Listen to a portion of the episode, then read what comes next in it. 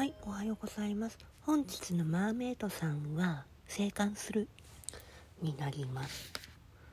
現状を生還し、思考や感情が流れるままにしましょう。頭と心を働かせて、じっくり考えてから決めてください。このマーメイドさんは生還を楽しみながら想像力を発揮して、さまざまな結果や筋書きについて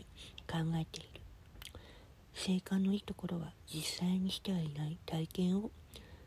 想像できる、創造的で楽しいプロセスだということ。ちょっとしたお試しなようなもの。この状況を健全に解決するには、知恵と想像力を働かせて、よく考えることを求められている。今は少し混乱しているかもしれませんが、あなたには自分の心に従う傾向があります。それ自体はいいことなのですが、この状況では頭と心を働かせて、理性的にじっくり考えてから結論を出すことが求められている。人生を変える可能性がある決断の場合は特にそうです。生還は一種の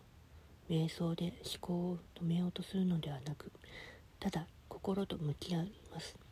頭と心の知恵を一緒に働かせることで、想像という